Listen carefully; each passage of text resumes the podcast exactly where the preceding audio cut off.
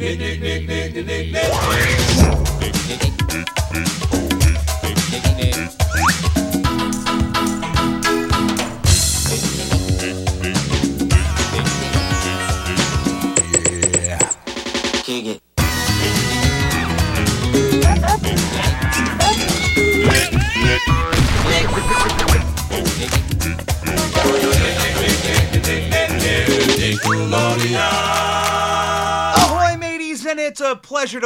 you aboard to this week in Nickelodeon history. My name is Captain Eric, and it's a pleasure to have you here as we celebrate some Nickelodeon anniversaries that have taken place in between the times of February 12th to February 18th.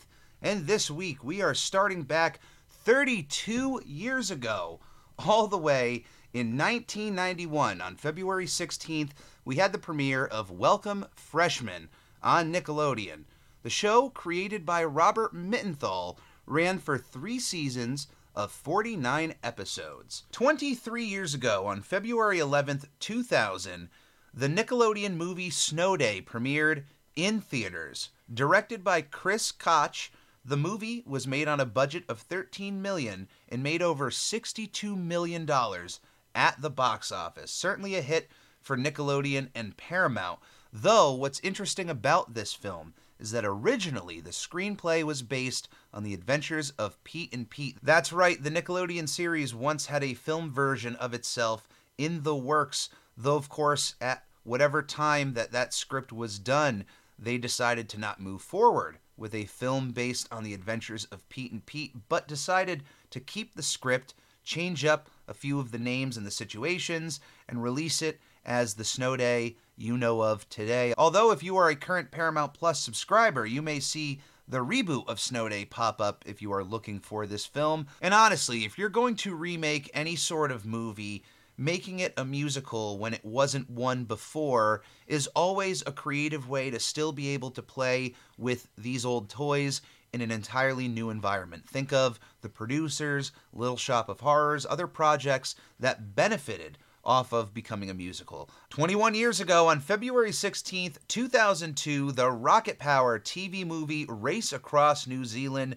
premiered. If you were a fan of Rocket Power, you certainly didn't want to miss this. It is one of the best Rocket Power episodes I can recommend to you. It had such an effect on me. It was the first time I ever came across the idea of zorbing, which is those giant plastic ball structures that you can climb into and you get tossed down a, a, giant hill. You're bouncing around inside of the plastic ball. Zorbing is awesome. And this was the first time I had ever come across it. And it was also the first time I ever heard of the of the brand of Vegemite or the, the food or sauce spreading. It is a wild piece of New Zealand, Australia culture. It's big over there. It's a it's a spreadable uh, paste for toast. It's very salty. It's not something that you're going to want to have a lot of. And unfortunately, I have yet to try it myself, but I have heard from people who have had it of their experiences.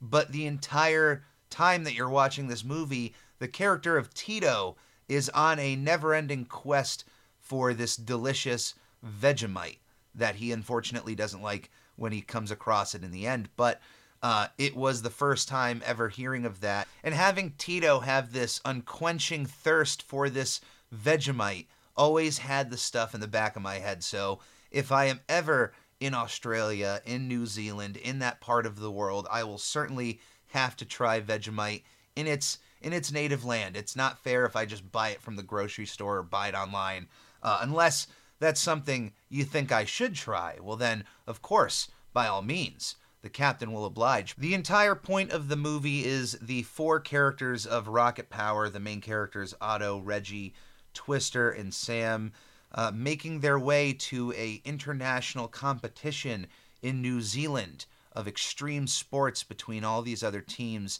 And you get to go through their drama and their trials through this entire concourse of extreme sports. If you have never watched Rocket Power, this may be in the top five Rocket Power episodes, items you could watch to get an entire idea as to what the the show is about. And this one certainly gives enough time to its characters and any of the personal issues they have. From the last time I watched it, it still holds up to this day, so it still gets a recommendation from Captain Eric. 15 years ago, on February 14th, 2008, the Nickelodeon movie The Spiderwick Chronicles premiered in theaters, directed by Mark Waters. The movie was made on a budget of $90 million and made over $164 million at the box office. Not only did I see this movie in theaters, but this was the last movie that I saw in my absolutely favorite movie theater of all time. There was the Showcase Cinemas in East Windsor, Connecticut. When you walked into the theater, not only did they have the giant movie posters that you may see in other theaters, but special to this theater was this giant neon display that cascaded right above the entryway to all the theaters. It had King Kong and other references to other movies. And every time I was in that theater, I would stare at that thing. It was, for me as a fan of movies, the mecca to go to for movies. And unfortunately, one day they decided that the theater was going to close. And of course, it was around the year 2008 because this was the final movie I saw in that theater. I saw it with a friend.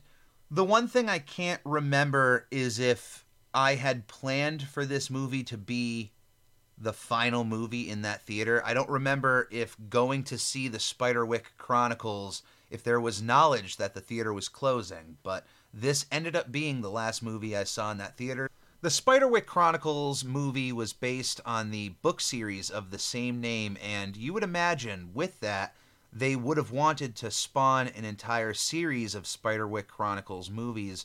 And even with the slight success it had at the box office, it apparently wasn't enough to continue the film series. Although a few years ago, Paramount announced that it would co produce a TV series of the Spiderwick Chronicles alongside 20th Century Television and Disney, with the TV series premiering on Disney Plus at some point in the future. So if you're a fan of the Spiderwick Chronicles, certainly stay tuned for that. 15 years ago, on February 18th, 2008, the Fairly Odd Parents TV movie Fairly Odd Baby premiered on Nickelodeon. The Fairly Odd Parents, created by Butch Hartman, finally returned with Fairly Odd Baby after a long period of time where there was a definitive end to the Fairly Odd Parents.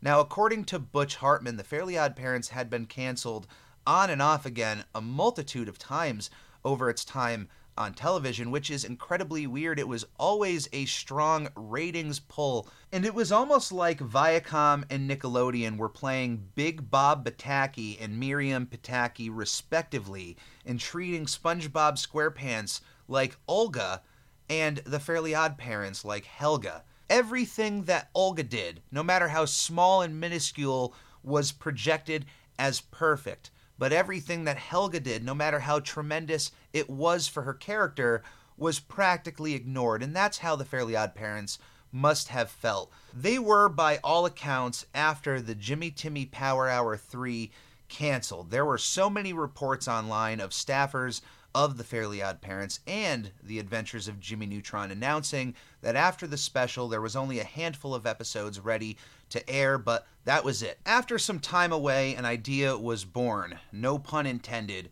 of Cosmo and Wanda giving birth to the very first fairy baby in 10,000 years, an event so massive, more than 8 million, almost 9 million people tuned in to check out. The movie was such a hit for Nickelodeon that subsequent seasons of The Fairly Odd Parents would try similar tactics of introducing new characters with big events surrounding them, but of course, nothing would ever reach the popularity of Fairly Odd Baby. The character of Poof, the new baby, the fairy baby, the first one born in 10,000 years, is a wonderful addition to the cast. There are those out there who feel like Baby Poof's inclusion in the show, like Baby Dil's in Rugrats, was the point of jumping the shark for the show, but for me personally, I feel like his inclusion was not only justified, but it added some extra layers to the show.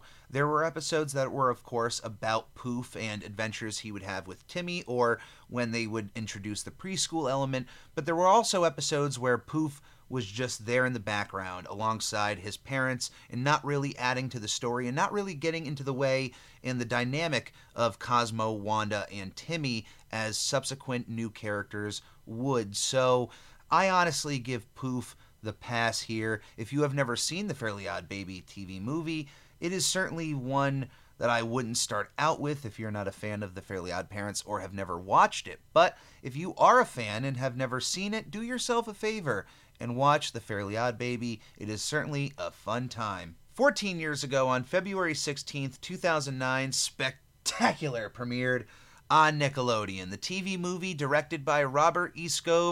Garnered 3.7 million viewers during its premiere. Ten years ago, on February 15th, 2013, the final episode of Planet Sheen premiered on Nickelodeon.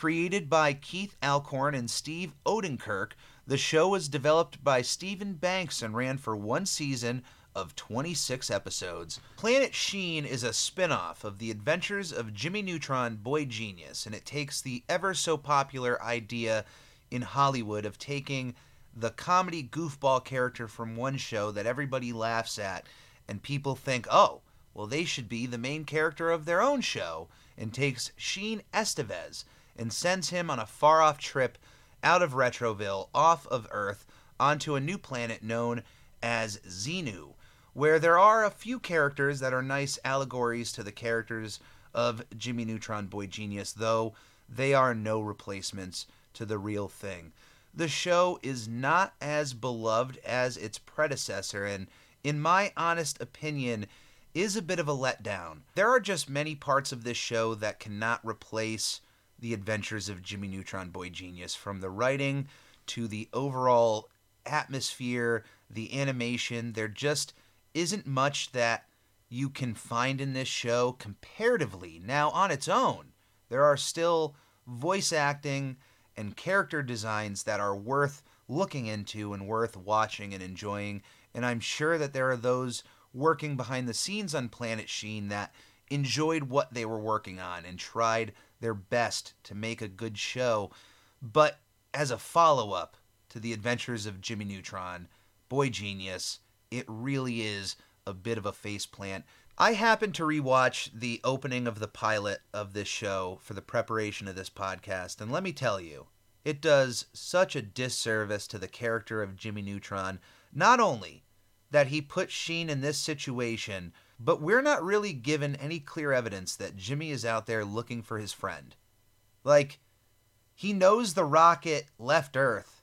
You would think that he's out there searching for him, and maybe he is, but that is a more interesting story than whatever is happening on Planet Sheen. So hopefully, if Jimmy Neutron gets a chance to shine in the limelight yet again, one episode is devoted to the rescue of Sheen from the planet Zeenu as a nice little tying of ends to this entire experience. Nine years ago, on February 17th, 2014, Breadwinners premiered on Nickelodeon, created by Steve Borst and Gary DiRaffaele. The show ran for two seasons of 40 episodes. Missing this entry from last week, eight years ago on February 6th, 2015, the SpongeBob movie Sponge Out of Water premiered in theaters. The Nickelodeon movie was directed by Paul Tibbitt and was made on a budget of roughly 60 to 74 million dollars and took home more than 325 million dollars at the box office. SpongeBob's second film may not be as beloved as his first, but don't let that fool you. This is still an extraordinarily fun time with SpongeBob and his friends in a long format story.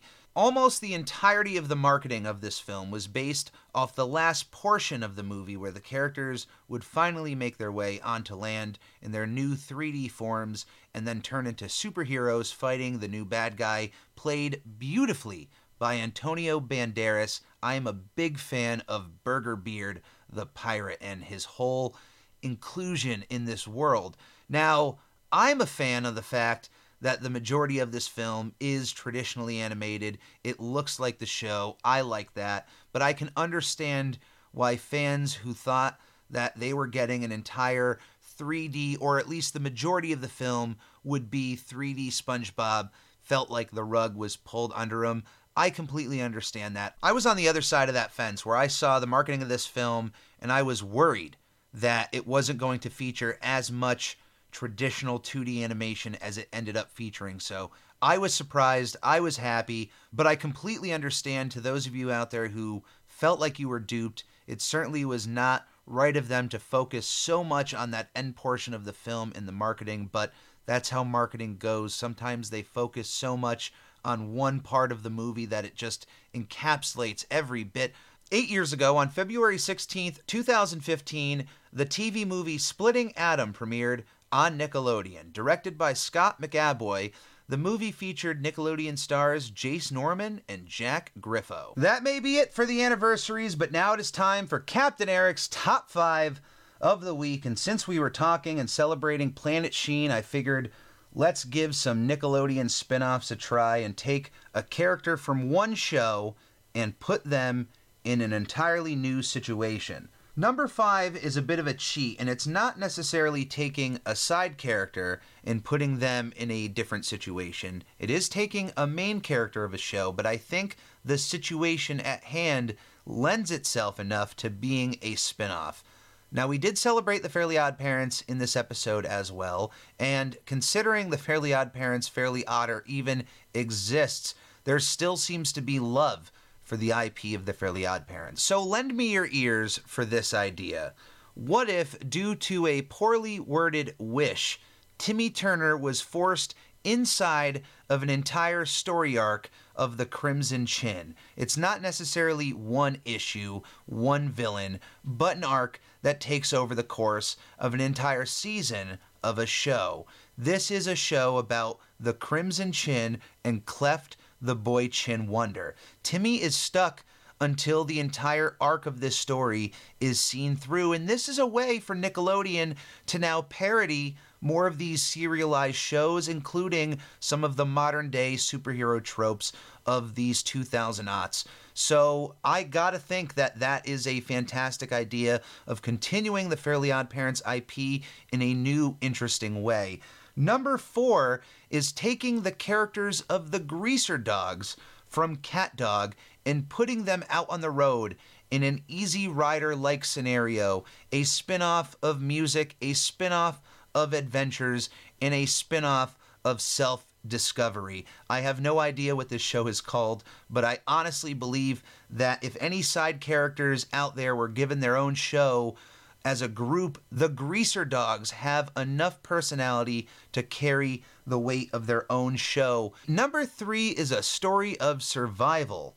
What happens when the wild Thornberrys make their way to a suburban environment and Donnie and Darwin are lost in an entirely new jungle, a concrete jungle?